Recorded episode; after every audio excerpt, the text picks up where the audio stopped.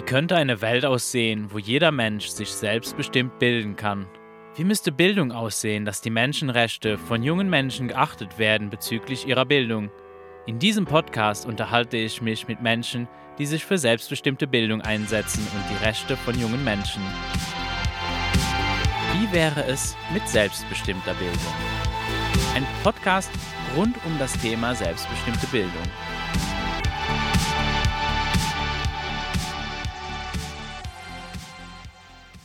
Lehrplan und Metafertigkeiten. Wie selbstbestimmte Bildung funktioniert und warum. Metafertigkeiten im Vergleich zu Inhalten. Jeder Mensch und jedes System hat sein eigenes Lieblingsfach. Ein Fach, von dem sie glauben, dass es das Schulsystem und das Leben der jungen Menschen darin und möglicherweise sogar die Welt retten wird. Das bedeutet, dass es tausende von Fächern gibt, von denen jemand glaubt, dass es das Wichtigste ist. Wir ordnen Themen ständig in Hierarchien ein, die für alle bedeutungslos sind, außer für uns selbst. Dennoch denken wir, dass diese Hierarchien die Wahrheit darüber darstellen, was wichtig ist, so wie ich es tat, als ich plante, eine Schule zu gründen, die auf dem basiert, was ich als Lösung für die Schule sah, die jeder braucht.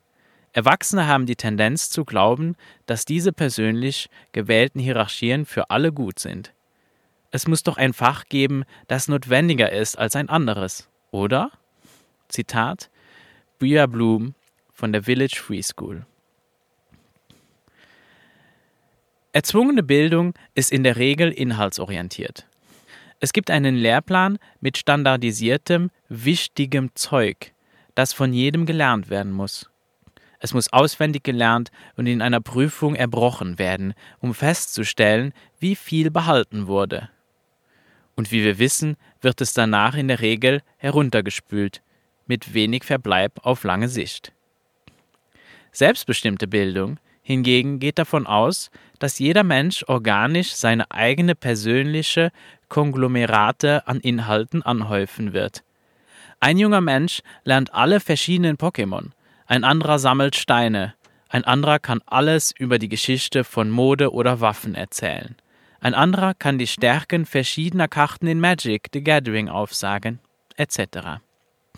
Das anfängliche Verständnis von selbstbestimmter Bildung kann die Erwartung zurücklassen, dass die Kinder zumindest ein gewisses Maß an Inhalten beherrschen, auf die konventionelle Lehrpläne Wert legen. Es bleibt das Gefühl, dass die Grundlagen, von Geschichte, Geographie, Physik und so weiter zu lernen für jedes Individuum irgendwie wichtig sein muss. Wenn sie nicht wichtig wären, warum würden so viele Schulen die Kinder zwingen, sie zu lernen? Es ist schwer, Pokémon anstelle von Hauptstädten zu akzeptieren. Es hilft, wenn wir die wirklichen Rollen verstehen, die Inhalte in selbstbestimmter Bildung spielen. Es gibt zwei Hauptrollen, die Inhalte spielen. Erstens geht es inhaltlich um die Erkundung und Entwicklung von persönlichen Interessen und Leidenschaften, die sich zu Berufen entwickeln könnten. Diese Rolle ist für die meisten von uns nicht allzu schwer zu begreifen. Es leuchtet uns ein, dass ein junger Mensch, der vielleicht einmal als Bäcker arbeiten wird, sich für den Unterschied zwischen Petit Four und Millionärsschnitten interessiert, während ein anderer junger Mensch, der eine Karriere als Geologe anstrebt, sich nicht für Kuchen interessiert, sondern stattdessen den Unterschied zwischen Eruptiv- und Sedimentgestein detailliert erklären kann. Ein Problem dabei ist, dass wir verleitet sind, nach beruflichen Anzeichen Ausschau zu halten, Kinder auf Pfade zu drängen, auf denen sie nicht unbedingt bleiben wollen, indem wir selektiv auf ihre Interessen eingehen, auf eine Art und Weise, die sie subtil von größeren Abenteuern ablenkt. Ein zweites Problem ist, dass wir uns sehr schwer damit tun, Pokémon als gültiges Interesse zu behandeln, weil wir uns nicht vorstellen können, wie sie damit eventuell Geld verdienen können, obwohl YouTube so etwas jetzt möglich macht. Das wirkliche Aha kommt, wenn wir die zweite, weitaus wichtigere Rolle verstehen, die der Inhalt bei selbstbestimmter Bildung spielt. Inhalt anstatt ein Selbstzweck zu sein, ist notwendig für die Entwicklung von Metafertigkeiten. In diesem Sinne ist es völlig egal, ob der Inhalt jahrzehntelang behandelt oder in einem Monat weggespült wird. Es muss einfach irgendetwas geben, womit wir spielen können. Menschen können nicht lernen und sich entwickeln, ohne etwas zu tun. Aber hier ist der Schlüssel. Es ist weniger wichtig, was wir tun, als wie wir dadurch wachsen. Das Werkzeug der Kultur, das der junge Mensch erforscht, hat vielleicht nicht direkt mit Pokémon oder Geologie zu tun. Es können die abstrakteren, kulturellen Werkzeuge sein, die wir zum Kategorisieren, Erstellen von Klassifizierungen und Auswendiglernen verwenden. Eine Analogie. Es ist schwer, sogar unmöglich, jonglieren zu lernen, indem man die Hände in der Luft auf und ab bewegt. Es ist notwendig, einen Satz Jonglierbälle in die Hand zu nehmen. Aber drei gleich große Kartoffeln, Orangen, Tennisbälle oder Eier, eher mehrere Dutzend als drei, tun es genauso gut. Einige konkrete Beispiele. Der junge Mensch, der in Minecraft all seine Blocktypen in einer Truhe organisiert, mit allen Nahrungsmitteln in einer anderen Truhe, allen Tränken in einer dritten, allen Waffen in einer vierten, lernt nicht nur mehr über Minecraft. Während dieses Prozesses werden Sortier-, Planungs- und andere Projektmanagement-Fähigkeiten erforscht. Der junge Mensch, der bei einem Familientreffen drei verschiedenen Verwandten die gesamte Handlung von Die Eiskönigin vorträgt, erforscht Geschichten erzählen, Gedächtnis- und Kommunikationsfähigkeiten sowie Selbstvertrauen und die Fähigkeit, öffentlich zu sprechen. Der junge Mensch, der stundenlang damit verbringt, Löffel auf Tassenrändern zu balancieren, spielt auch mit Geduld, Frustrationstoleranz und experimenteller Methodik, nicht nur mit der Physik des Gleichgewichts. Wenn diese Fertigkeiten gemeistert werden, kann sich der Inhalt komplett ändern, aber die Entwicklung der Fertigkeit geht weiter. Die Minecraft-Spielerin beginnt vielleicht Kartendecks in Magic the Gathering zu bauen. Der Löffelbalancierer beginnt, verschiedene Arten von Schlamm zu mischen oder Schnüre zu spinnen.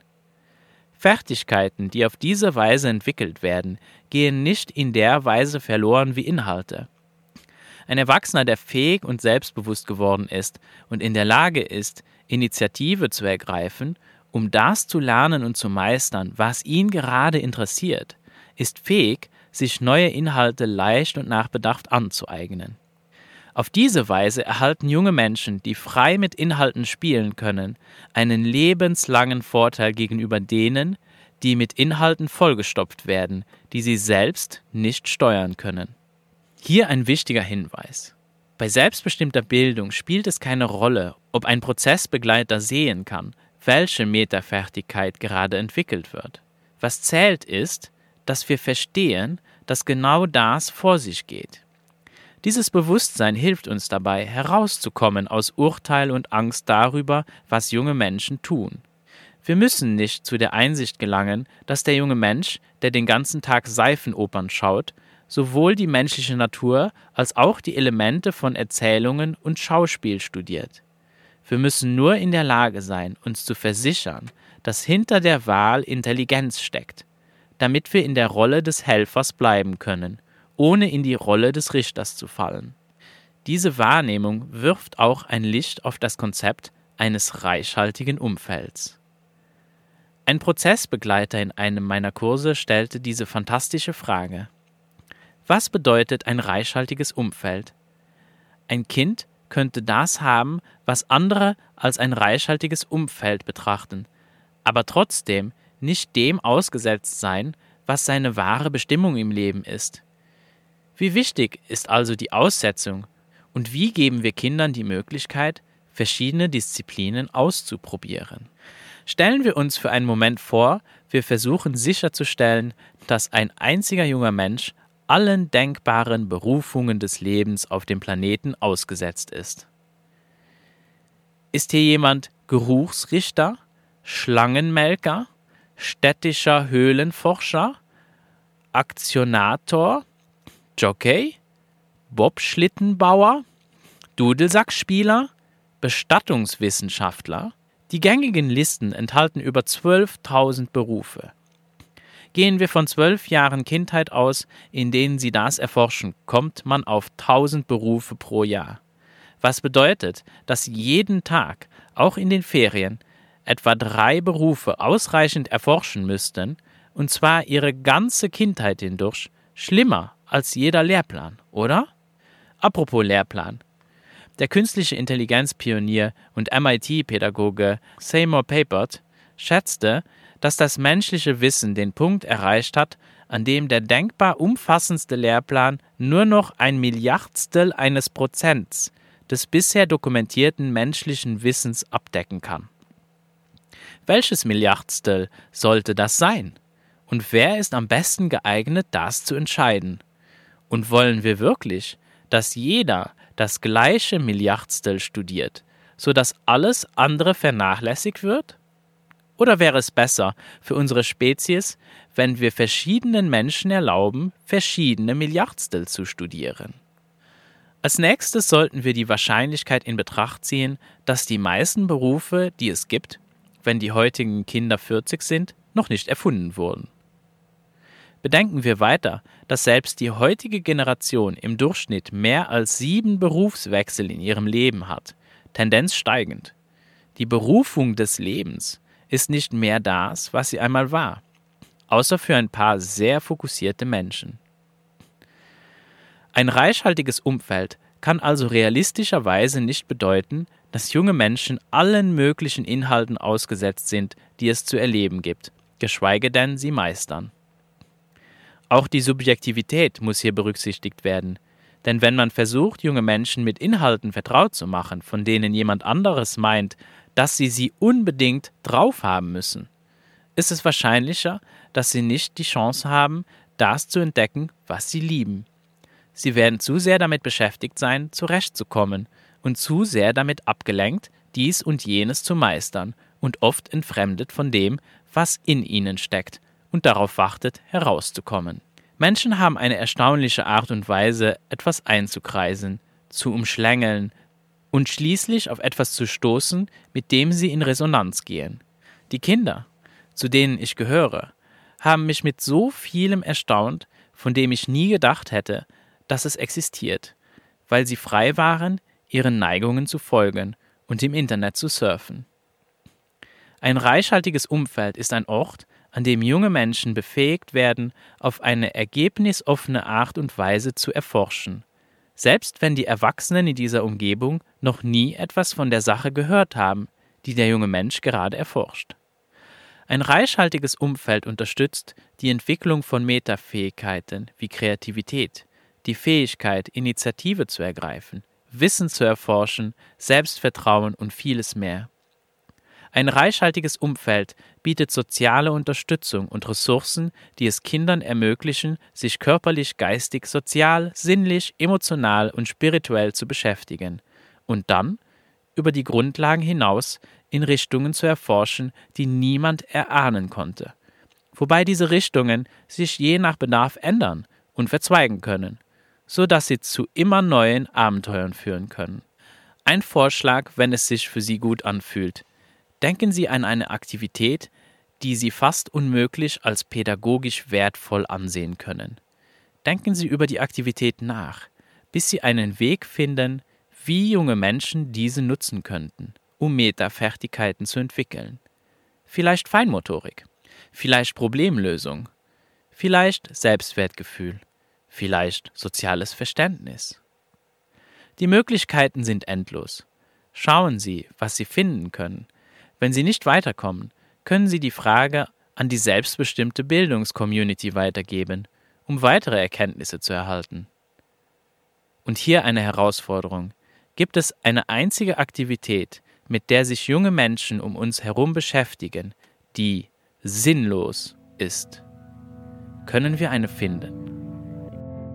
Ein Auszug aus dem Buch Helping the Butterfly Hatch von Jana Clemens. Übersetzung von Ann Lee und Bianca Geburek. Gelesen von Max Sauber. Vielen Dank fürs Zuhören. Du findest den Podcast auch auf Facebook at selbstbestimmt sich bilden und auf Telegram t.me slash whataboutsde, wo du gerne einen Kommentar oder Like hinterlassen kannst. Ich freue mich über dein Feedback. Bis zum nächsten Mal bei Wie wäre es mit selbstbestimmter Bildung?